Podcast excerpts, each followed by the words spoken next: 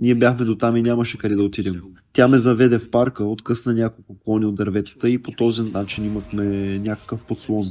Останахме в парка за няколко нощи, като едва не умряхме. Аз напуснах училище на 15, започнах да обикалям града и питах всеки дали бих могъл да почистя пода на офиса или дома му за един пал на час. Тогава получих работа на пълен работен ден, но все още не беше достатъчно за да плащам найем, така че нямах избор и продължих да живея в магазините и офисите. И тогава, когато бях на 21, получих предложение за работа в сферата на продажбите, беше на комисионна. И един ден шефът ми дойде и каза, слушай, ако не продадеш все нещо през следващите няколко дни ще бъдеш уволнен. Тогава си казах, боже мой, как ще им покажа продукта? А те дори не могат да го видят. Купих акции на компания и бях изигран от нея. Купих акциите за 2 долара на акция, излязох на 10 цента. Така че реално загубих всичко, което натрупах през тези две години.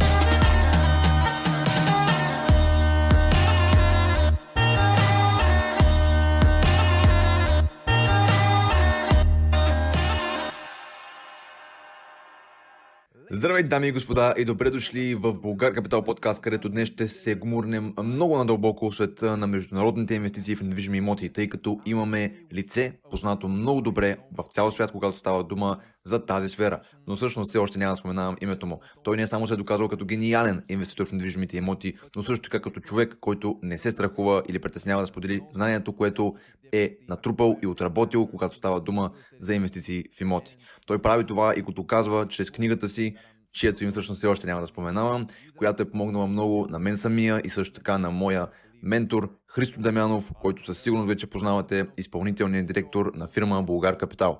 Е, приятели, няма да удължавам повече това введение, направо да преминаваме към уникалния, единствения по рода си Марко Робинсън. Марко, здравей, приятелю, много се радвам да те видя тук. Как си днес? Как си? Приятно ме да те видя, приятел. Марко, изключително много се радваме да те видим в нашия подкаст днес на Българ Капитал и наистина се надявам да съм направил едно добро ведение към тебе, тъй като изключително много уважавам твоята работа, както и цялата ни компания и разбира се книгата, която си написал, гарантирана финансова независимост, която много е помогнала нашата компания да стигне успеха, на който се радваме към днешна дата. Сега, Марко, преди да продължим напред, преди да съберем цялата информация и знания, които можем от тебе за инвестициите в недвижими имоти, за продажбите, за живота ти като цяло, моля да разкажи малко на мен и на нашите зрители за твоите дни като дете, като тинейджър и всички всички предизвикателства, които със сигурност си изпитал, тъй като все пак за човек от а, твоя калибър с такъв успех няма как да си постигнал това без някакви сериозни предизвикателства. Така че моля те, разкажи ни малко като за начало. Да, очевидно всеки има своя собствена история и чрез нашите истории се учим и ставаме наистина тези, които предполагам сме избрали да бъдем. Някои хора не го правят, някои избират да останат жертви, някои хора избират основно да се издигнат и да бъдат антикрехи. И така, когато бях на две години, майка ми напусна баща ми, той беше комарджия. И първите ми спомени бяха за пури, миризливи кракая и вестници навсякъде на пода, защото той се учеше как да залага на кони състезания.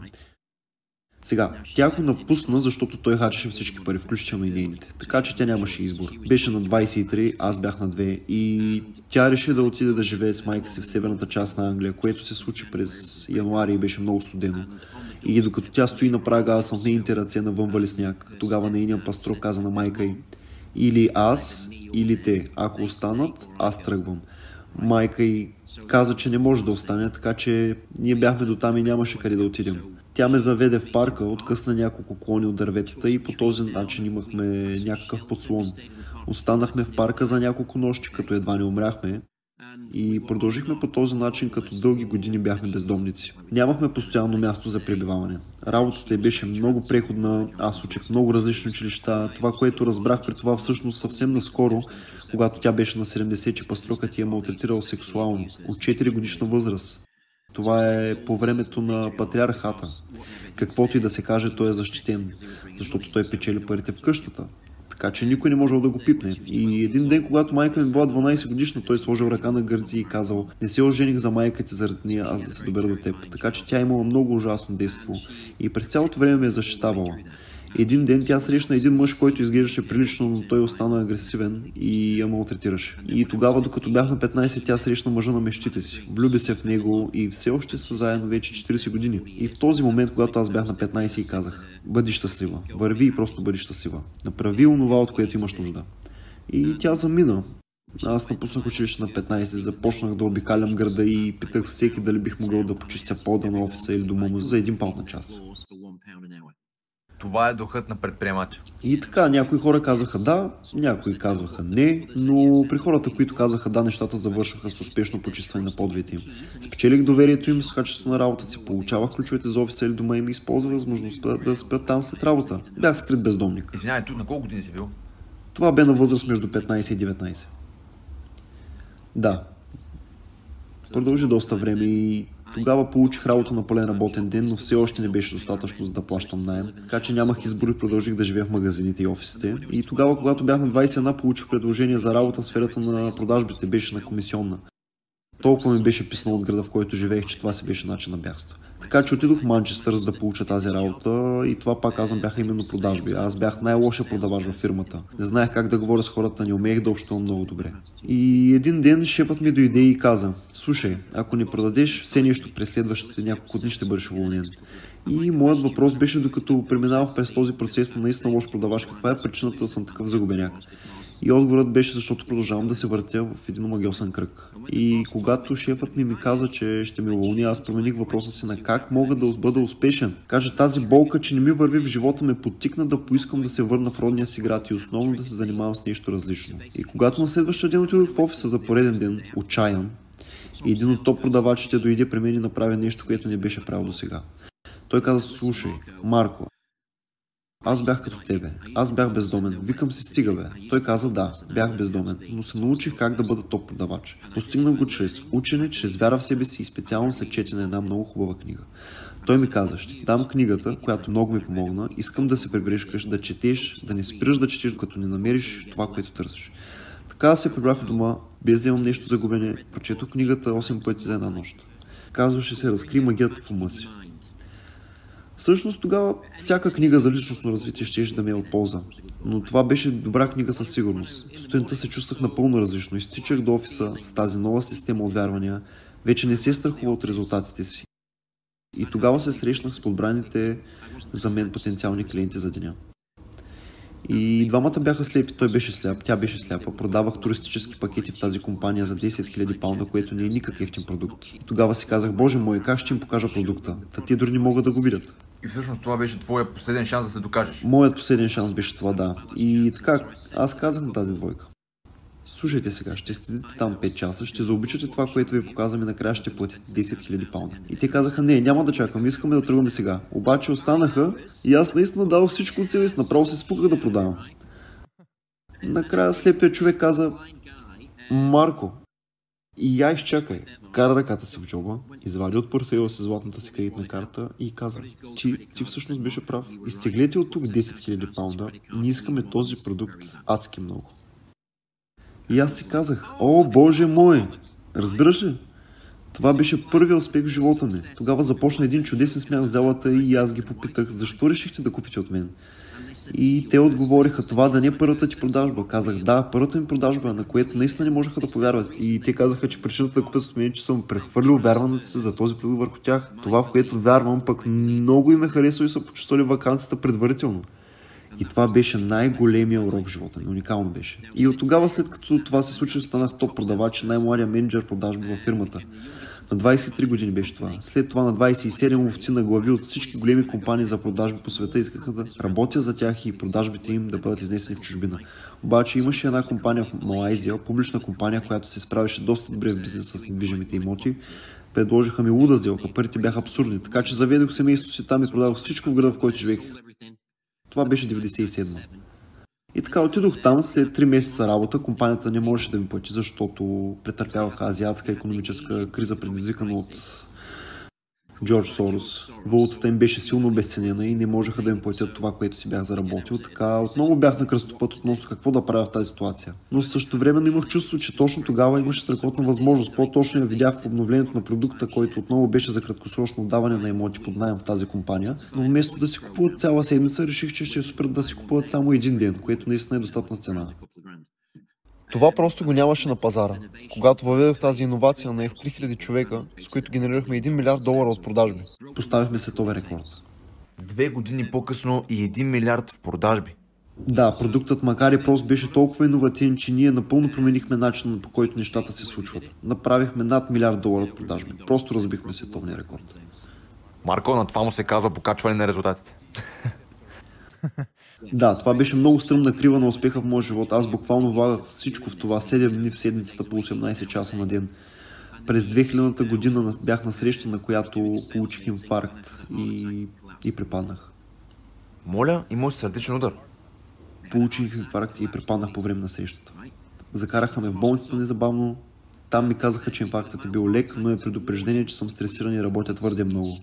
Трябваше да забавя темпото. Като бях в болницата, всъщност открих, че жена ми е имала, имала е връзка с най-добрия ми приятел, което беше по-голяма болка от самия инфаркт. Предизвикателствата просто не спират, а? Просто продължават да се трупат. Предизвикателствата никога не спират. Двамата ги познах от 10 години. И това е най-голямото предизвикателство. И в този момент имах 2 милиона долара в акции. Направих някои сделки без да знам какво точно правя. Купих акции на компания и бях изигран от нея. Купих акциите за 2 долара на акция, излязох на 10 цента. Така че реално загубих всичко, което натрупах през тези две години. И всъщност това беше 2001 година за мен. Тогава реших, че не искам някога да работя отново за когото и да било. Исках да работя за моите собствени цели вместо тези на други. Така че това беше страхотен урок, който научих. И тогава станах предприемач. Започнах да правя консултации за компании, правих мотивационни събития като Тони Робинс. Резултатите не винаги са били последователни. И през 2008 година по време на ипотечната криза напуснах жена си, което беше един фантастичен ден.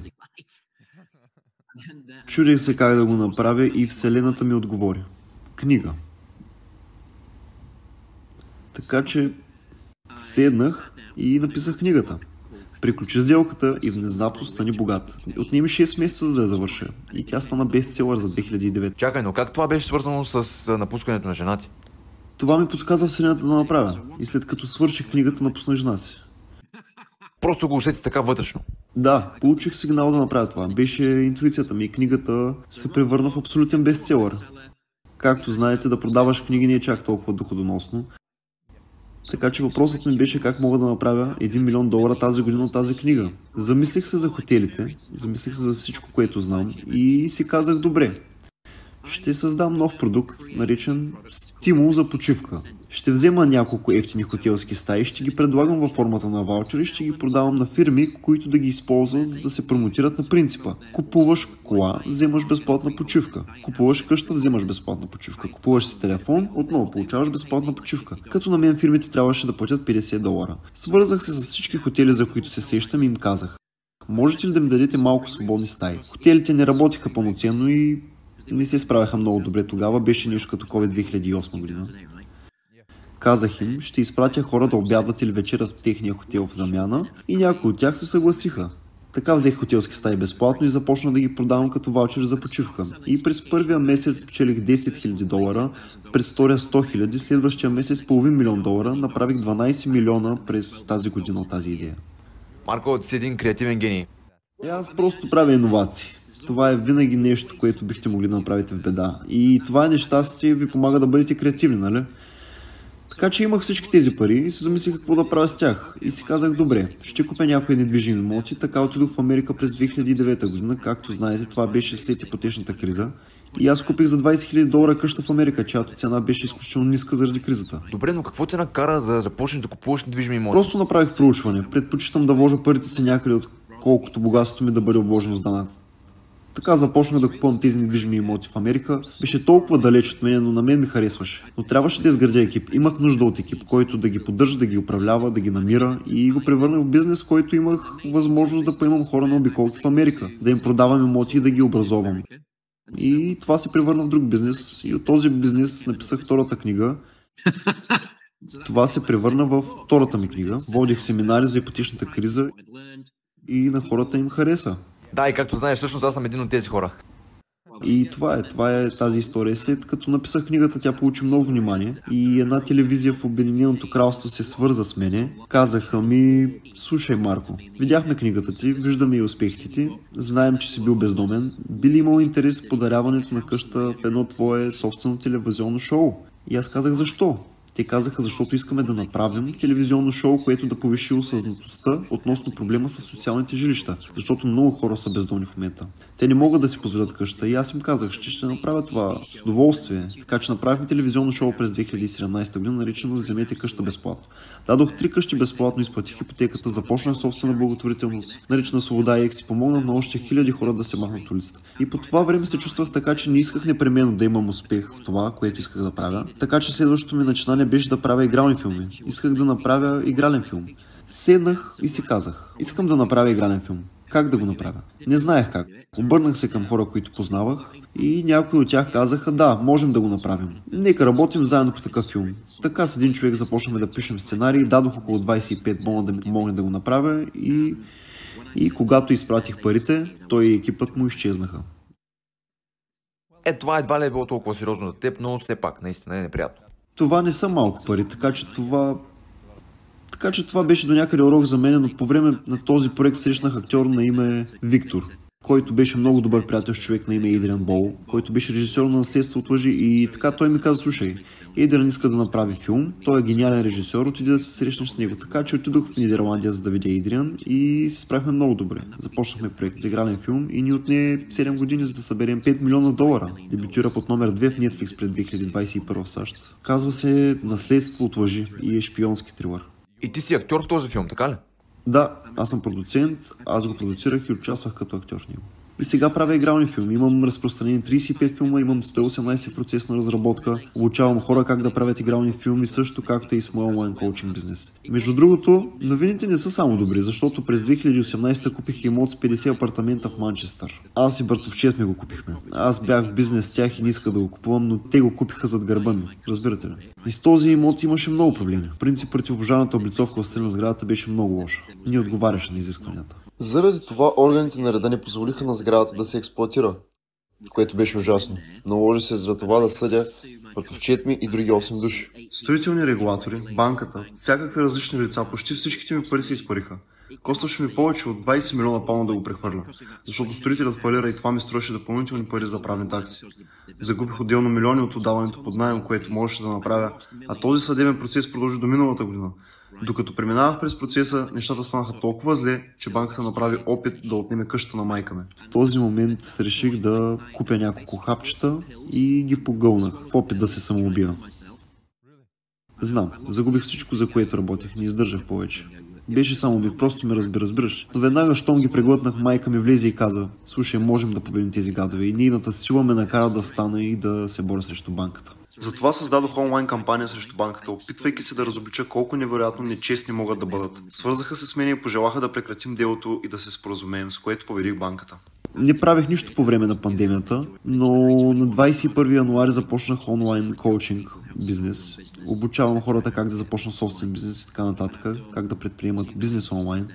И от тогава съм направил почти 2 милиона само онлайн. На практика се измъкнах от лапите на смъртта, както се казва. Това е моята история. Вау, Марко, това е толкова много искам да те питам, човече, но след тази история, на първо място, това да разкажеш тази история е толкова интересно и на всичко горе аз просто не обичам да прекъсвам нашите гости, особено хора толкова интересни, колкото теб. Така че главната точка като цяло, нали, главната идея на подкаста е да снимаме за недвижими имоти и ще направим това, но преди това бих искал да задам няколко въпроса, тъй като стана много интересно, или поне на мене, да се върнем малко към частта, където си решил да даваш безплатно къщи. Какво те накара, какво кара един човек да иска да дава безплатно къщи? Нали, това е доста една сериозна инвестиция, не е 10 лева, 10 долара, ами става дума за най-вероятно минимум 100 000 паунда. Аз всъщност реално не помислих за това, когато ме попитаха защо съм бил бездомен. Исках да направя изявление към толкова много богати хора, които всъщност биха могли да помогнат да спрем бездомността. Защото можем да спрем бездомността за един миг. Не е нужно да изпращаме милиарди в Украина, не е нужно да изпращаме милиарди към енергетиката и всички тези глупости, знаете. Имаме милиарди хора, наши собствени хора, бездомни на улицата.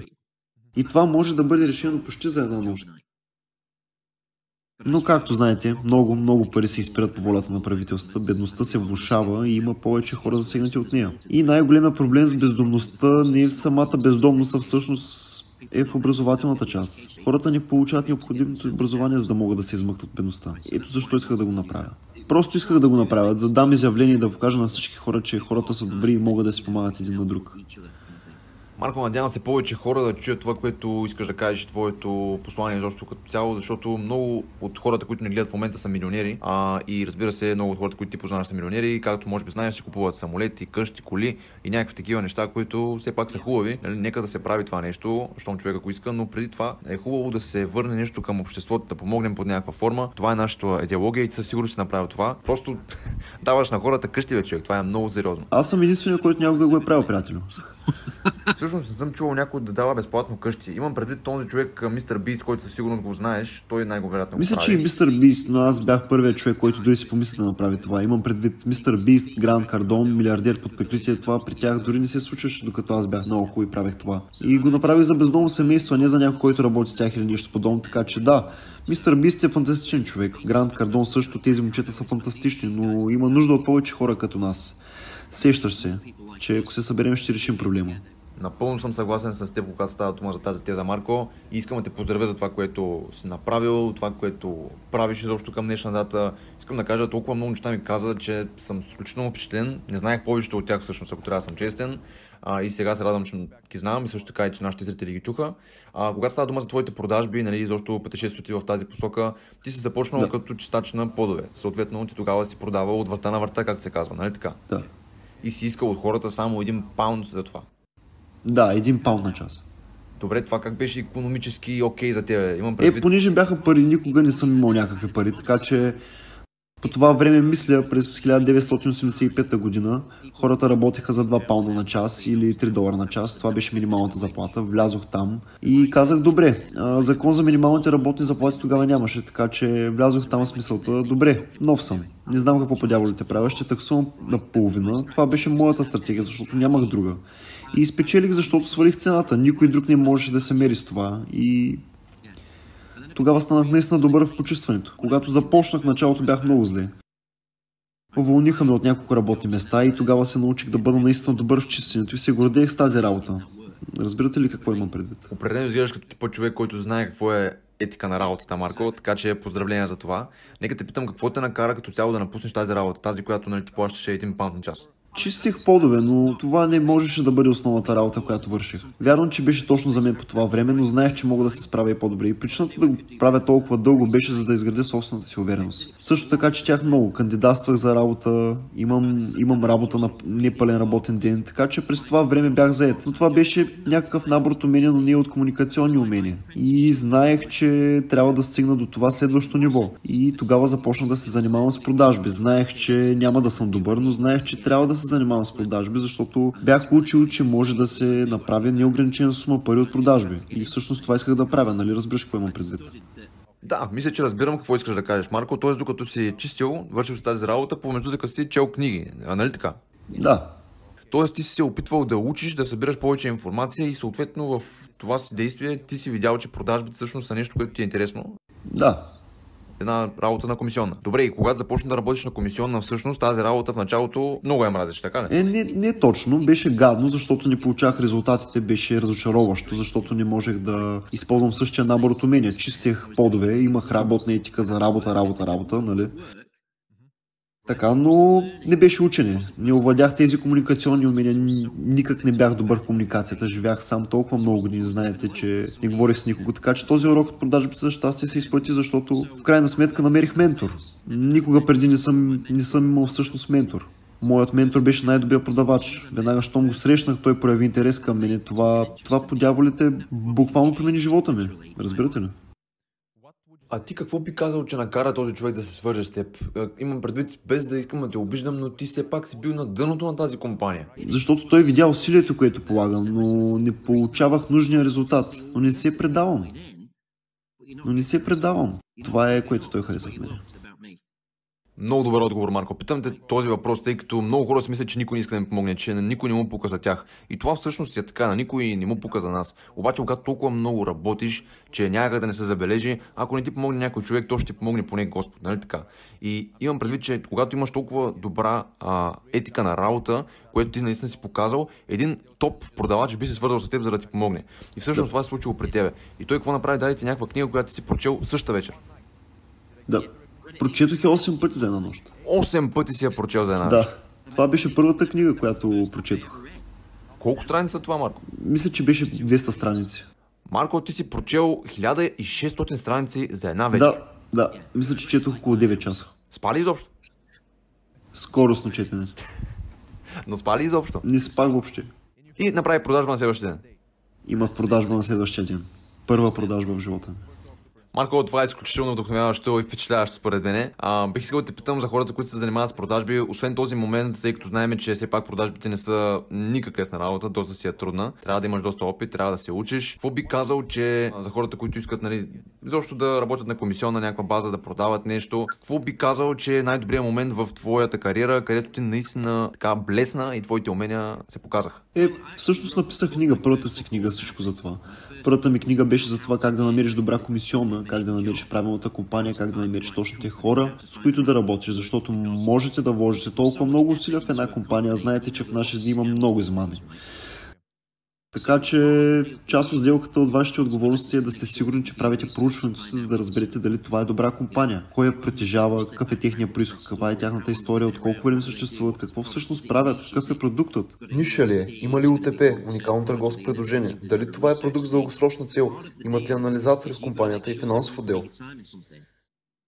Голяма част от една такава сделка е да сте сигурни, че ако влагате огромна част от времето си в нещо такова, то ще се отплати рано или късно. Значи, твоя съвет към хората, които искат да се занимават с някаква работа на база на комисионна, някакви продажби, е да прочитат тази книга, така ли? Определено прочете първата ми книга, това ще ви помогне много, защото така се продават продукти с комисионна. Но също така тази книга ви казва как да проучвате компании, какво да търсите и така нататък. Но най-общо казано, знаете, че трябва да проверявате компаниите, за които смятате да отделяте време. Добре, Марко, сега като цяло аз лично не съм чел нали, самата книга. Тя се казва Затвори сделката и внезапно стани богат, така ли? Да, има я в Амазон. Със сигурност ще я прочета тази книга, Марко, но искам да те питам отново, тъй като със сигурност зрителите ни ще се интересуват от това. Какво би казал, че е една история от тази книга, където твоите умения наистина се показват и хората имат какво да научат? Да, това, което научих преди да напиша тази книга, това, което научих за продажбите, беше да знаеш как да сключиш сделката. Да знаеш кога да зададеш правилните въпроси. Така станах толкова добър в продажбите, че знаех кога да задавам въпросите. Бях открил доминиращите мотиви за покупка от хората. Защото биха искали да отидат на почивка, например. В тези дни хората пушиха на, пушиха на закрито, нали така?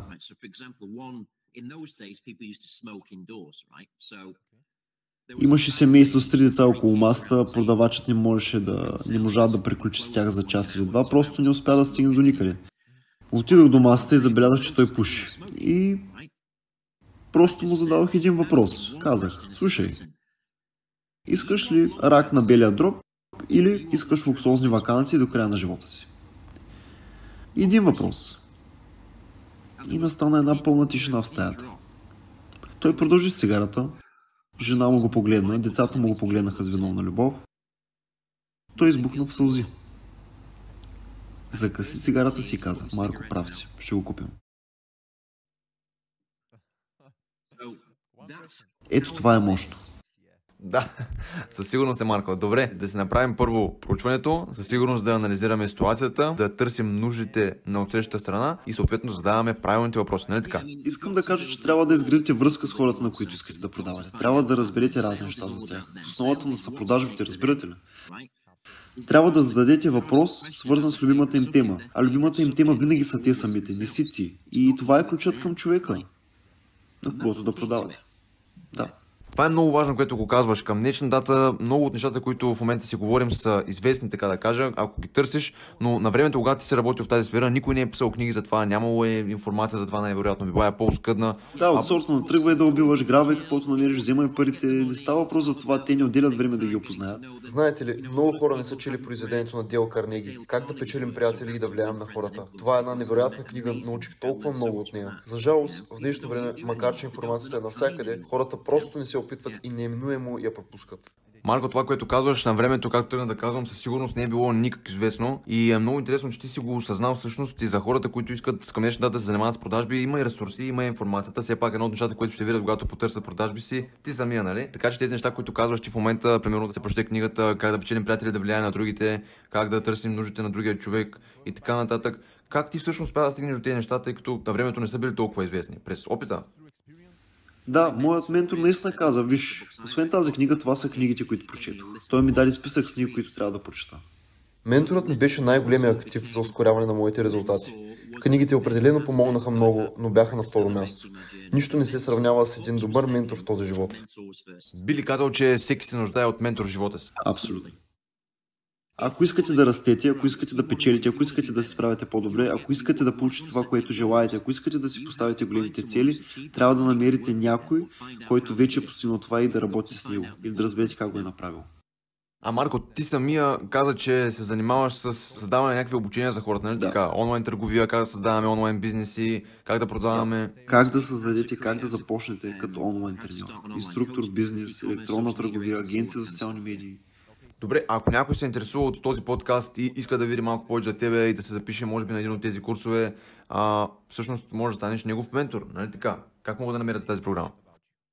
Ами могат да следят моя инстаграм, който сега е Марко Робинсън. Или изпратят имейл на мен, на моят екип, ако имат желание. Марко, маймунскоа, markorobinson.com Добре, ще оставим това долу в описанието на видеото със сигурност. Имам предвид, нали, подкаста. По принцип трябва да се намерят хора, които имат резултати. Знаете, моята репутация е най-важното нещо за мен. Така че работя само с хора, които изпитват глад да постигнат тези резултати. Аз ги воря към водата, но те пият. И когато сте онлайн, разгледайте всички препоръки и ще видите, че всеки клиент, с когото работя, получава резултати. Ето това е което съм аз. Искам хората да са успешни, за това става въпрос. Само тогава можем да помогнем на повече хора. Абсолютно, Марко. И по този начин да можем да финансираме изобщо целите за обществото, където искаме да помагаме на тях. Но преди това, разбира се, трябва да а, помогнем на себе си финансово, тъй като все пак как ще помагаме на другите, ако първо не помогнем на себе си. Точно така, да. Сега, Марко, говорихме се на много интересни теми, но е време да се гмурнем надълбоко в частта, която обожаваме в Българ Капитал и инвестициите в недвижими имоти. Първият въпрос към теб е какво те накара да се занимаваш с движими имоти и ти вече ми отговори. Каза, че просто си се поинтересувал в онлайн, когато си започнал да натрупваш малко повече капитали. Нали така? Да, искам да кажа, наистина влязох в това човече. Направих някои огромни грешки. Имам предвид, че когато купих първата си къща през 93-та, я взех за 50 000 паунда и когато заминах за Малайзия през 97 година, все още струваше същите пари. Но година по-късно струваше 200 000 паунда. И си казах, О, не, какво загубих? това беше първата ми грешка, да. И аз си казах, о, недвижимите имоти може би не са най-стабилната инвестиция все пак. И едва когато имах малко повече пари през 2008 си казах, добре, трябва да разбера как работи играта тук. Така че посетих немалко семинари и събития и най-накрая го разбрах. И това, което наистина заобичах да изучавам, бяха економически цикли и какво карат цените на имоти да растат и да падат. Това е което наистина ме очарова. Тогава вложих цялата си енергия в проучването си. И го научих и го вложих в тази книга. И това помогна толкова много хора. Така че отново важно е да знаете кога да купите, да знаете кога да приключите сделката, да знаете кога да направите сделката. Добре, Марко, а тези семинари, на които си ходил всъщност, може ли да ни скажеш малко повече за тях, за човек, който ги е водил? Срещал ли се с някакви по-известни личности, като Робърт Киосаки? Кой беше лектора като цяло? Проучих трудовете на основните хора, но не намерих нито един конкретен човек, който да навлиза в економическите цикли толкова далеч, колкото на мен ми се искаш да стигна. Затова направих собствено проучване. Знаете ли, погледнах правителствени регистри, погледнах индекса на цените, разгледах различни области, погледнах нивата на престъпност, видях растежа на населението, погледнах компаниите, които се отварят и затварят, погледнах данъчните ставки. Искам да кажа, ето толкова надълбоко се впуснах в заешката дупка и ставаше все по-дълбоко и по-дълбоко и просто получавах нова и нова информация. И когато дойде онази ипотечна криза, аз се предсказах през 2007. И започнах да казвам на хората, слушайте, ще има срив. Казах им какво съм прочел, казах им, че съм разбрал истинската история за срива през 2007 година, която се описва в книгата, пакетираните им ипотечни заеми CDOs и така нататък. По това време хората долу-горе не са имали лимит колко ипотечни кредити могат да изтеглят от банката. Да, разбира се, продажба на пакетирани ипотеки. Да, точно. Така че Намерих това за наистина завладяващо и открих, че всъщност всичко се повтаря на всеки 18 години. И сега стигаме до етап, в който тук що имахме COVID, войната в Украина, Вдигнаха лихвите по ипотеките и цените на имотите сега падат. О, изненада, изненада. Това са 14-15 години. И сега следващите 3 години рецесия. Тоест ти би казал, че това е един същински шаблон. Всичко е планирано. Знаете ли? Трябва да има бедствия, за да предизвикат цените на имотите. Така че това, което се случва е, че банките, елитите винаги ще намерят начин. И вижте, аз не правя никакви конспиративни теории. Да, не се притеснява да говоря за това тук, може да го наричаме матрицата. Все пак вярвам, че това е точно така. Те винаги ще намерят начин да отворят възможност за себе си. Искам да кажа, вижте, в COVID богатите направиха повече пари от всяко друго време в историята. Така че това е предварително планирано. Трябва да е. Съгласен съм с теб, тъй като няма какво да направим, поне да хванем част от вълната, нали така? Да. Така че или се оплаквате от това, или научавате какво правят и се качвате на стълбата. Това е което трябва да направите. И всъщност твоята книга Гарантирана финансова независимост е първото място, където се срещнах с тази теория, че на всеки 15, 15-18 години имаме някаква економическа криза. И по време на тази економическа криза недвижимите имоти могат да се купуват като, като ябълки. И в последствие просто се оскъпяват, найемите просто продължават да. да се вдигат в дългосрочен план и паричният поток продължава да идва и да идва. И това е нещо, което наистина ме накара да се заинтересувам още повече в недвижими имоти. И всъщност, между другото, а, моя ментор Христо Демянов, изпълнителен директор на Българ Капитал, също ми даде тази книга, която нали, е променила и моя живот, като в последствие, а, след като е прочел нея, е, ми я даде на мене и всъщност ти каза, че твоя ментор е променил живота ти, като ти е дал книга. За мен беше същото. Никога не съм си мислил, че недвижимите имоти толкова мощни, но след като прочетох тази книга, след като видях какво е леверидж, след като видях как работят економическите цикли в недвижимите имоти, бях удивен. Така че твоята книга със сигурност промени много неща за нас.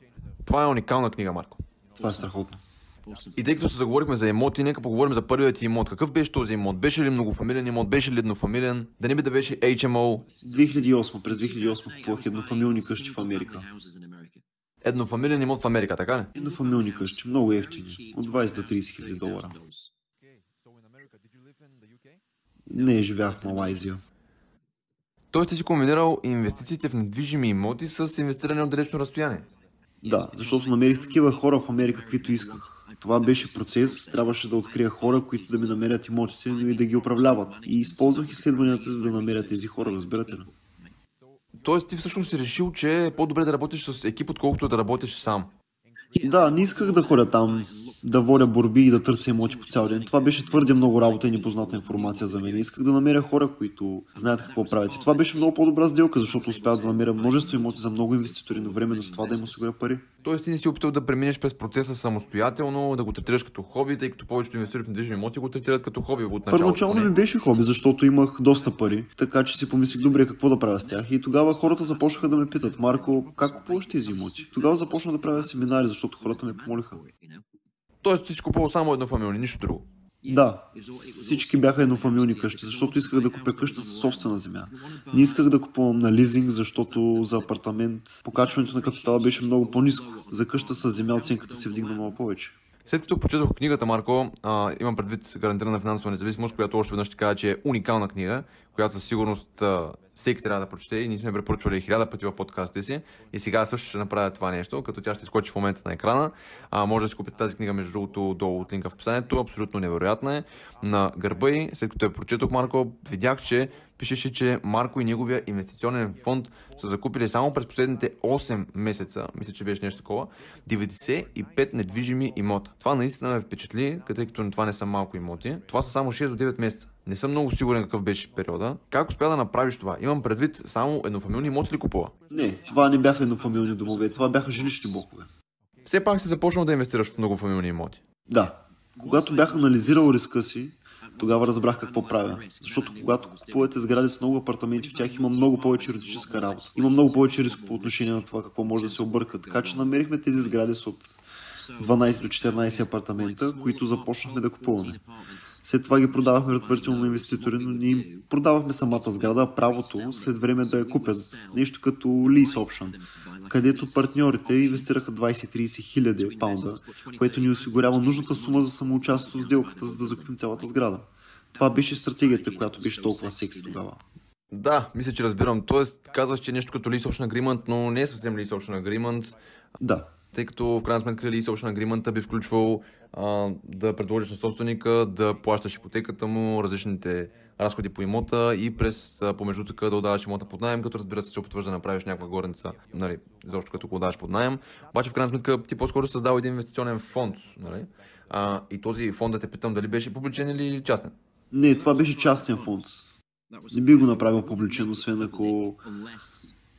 Не, не можех да го направя. Проблемът беше, всъщност, вижте каква беше цялата работа. Наистина знаех какво правя. Проблемът беше, че бях с партньор. Моето семейство беше некомпетентно, алчно и престъпно. Така че това, което правех, го правех по правилния начин, но той го компрометираше. И аз трябваше да намеря изход от това, защото всичко ме забавяше до степен, в която той купи имота, за който не знаех, което е твърде рисковано. Той просто беше алчен. Така че от нещата, които ще разкажа в актуализацията на книгата, мисля, че така или иначе вече го включих, но ако ще си партнираш с някого, трябва да защитиш максимално. Така че ако преди използвах една компания за да купя няколко имота, сега бих използвал само една компания за да купя един имот. Бих го защитил, защото ако нищо засегне тази собственост, това засяга всички останали имоти. Така че аз научих и платих най-голямата цена за тази грешка. Ага, това беше с твоя братовчет, нали така? Да. Който след това трябваше да осъдиш за 20 милиона и... или какво беше? Повече. Вероятно съм загубил 16, 16 милиона паунда приходи заради този правен казус. Не можех да продавам повече, защото бях в съдебен спор. Но урокът беше по... Урокът беше безценен. Позитивен човек си, Марко. Защото никога повече не бих направил тази грешка, без значение какво ми казва някой от семейството ми или близките ми приятели. Марк, нека бъдем партньори. Не, подявали. Няма никакъв начин да го направя отново. Има ли логика в това? Или бих направил партньорство само когато контролирам, например, 51%. Никога повече 50 на 50. Това е огромен ключ към успеха. Успех в дългосрочен план. Разбирате ли? Марко, само да заключим това, че е много интересно. Ако хората в момента се замислят, всъщност думите, които изричаш, струват повече от 60 милиона паунда, което си е доста. И знаете ли, аз не лъжа. Много съм честен. Написах тази книга през 2016. Тогава всичко това ми се случи. И както казах, ще актуализирам книгата, защото принципите на книгата са абсолютно същите. Със сигурност, принципите за инвестиции в недвижими имоти са долу-горе еднакви от последните 200 години или дори повече. А, имам предвид, със сигурност се е променило нещо, но най-вероятно някакви малки неща, докато принципите просто остават и същи. Докато не се промени основата економическа система, принципите никога няма да се променят. Абсолютно, да, точно така е. Ти успя ли да стигнеш до 200 имота или а, някаква такава бройка, Марко? Колко имота успя да създадеш чрез твоя инвестиционен фонд? А, мисля, че стигнахме до малко на 200-202. Тоест това беше преди да разбиеш компанията. Да. И към днешна дата колко имота притежаваш? Сега, приятели, притежавам 10 имота. Тоест ти ги притежаваш през 10 различни компании, така ли? Не, индивидуално. Индивидуална собственост. Така че не съм инвестирал в имоти от тогава, но ще инвестирам следващата година, годината след това и годината след това. Тоест да разбирам, че ти изчакваш цикъла да стигне дъното си, Да, нали така? така. А ти сигурен, че той ще стигне дъното си? О, да, то вече се случва. Но наблягам, че не давам финансови съвети.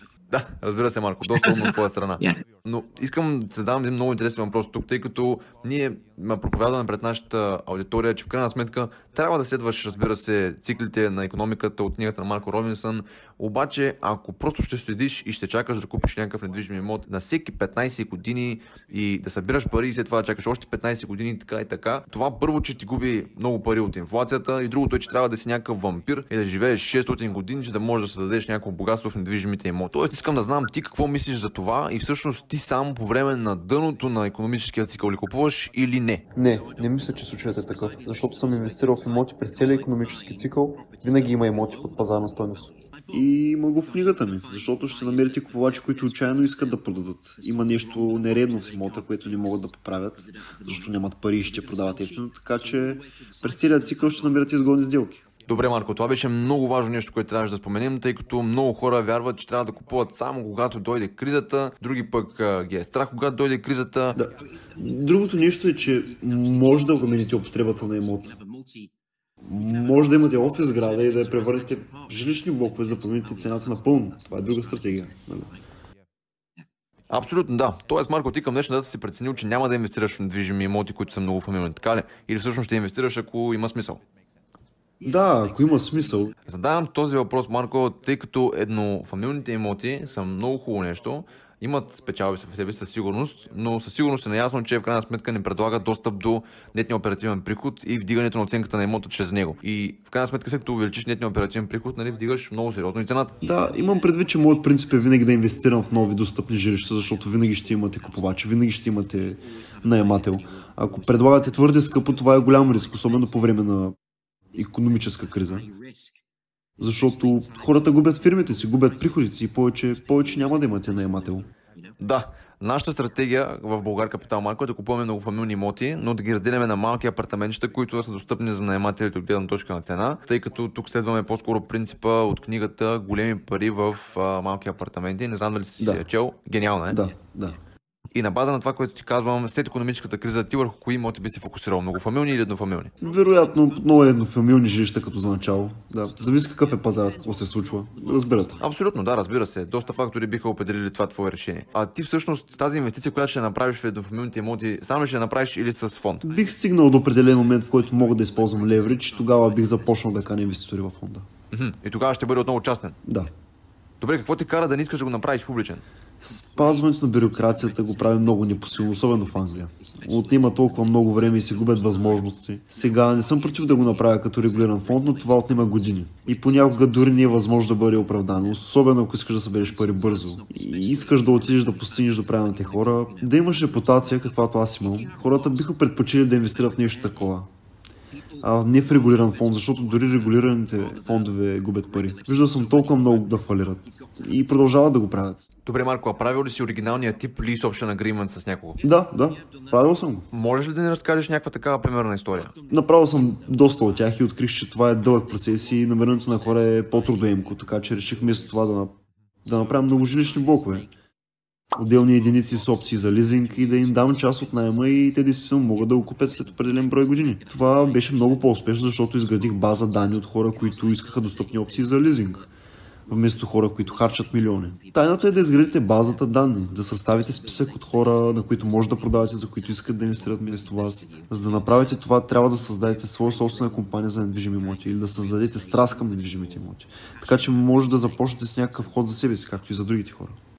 Добре, Марко, тези многофамилни сгради, които си купува в лошо състояние ли бяха, тъй като знаеш така няма повече стойност в тях или стратегията беше различна? Не, не, не всички са били в лошо състояние, не всички, някои от тях бяха. Просто ги преустроихме от офис в частен апартамент, така че стана много по-бързо и Да, точно така, Марко. Много се е интересно, че ти стигна до същото заключение като нас в крайна сметка. Те питам към днешна дата, какво би звучало като интересна сделка за теб? Ти търсиш ROI, Cash on Cash Return, търсиш ARV стойността. Не, на първо място сега отново се интересувам от паричните потоци. Паричен поток. Така, паричният поток защитава доходите. Не е нужно да работите. Това е най-добрата защита, паричния поток. Защото ако нещо се случи за вас, ще получите пари. Ако купуваме само за капиталова печалба и нищо не се получи, това е огромен риск. Защото трябва да изплащаме вноската по ипотеката. Не можем да си го позволим, защото сте без работа. Нямате доходи, нали? Така че винаги паричният поток, винаги, това е номер едно. Това е кислорода, това е номер едно.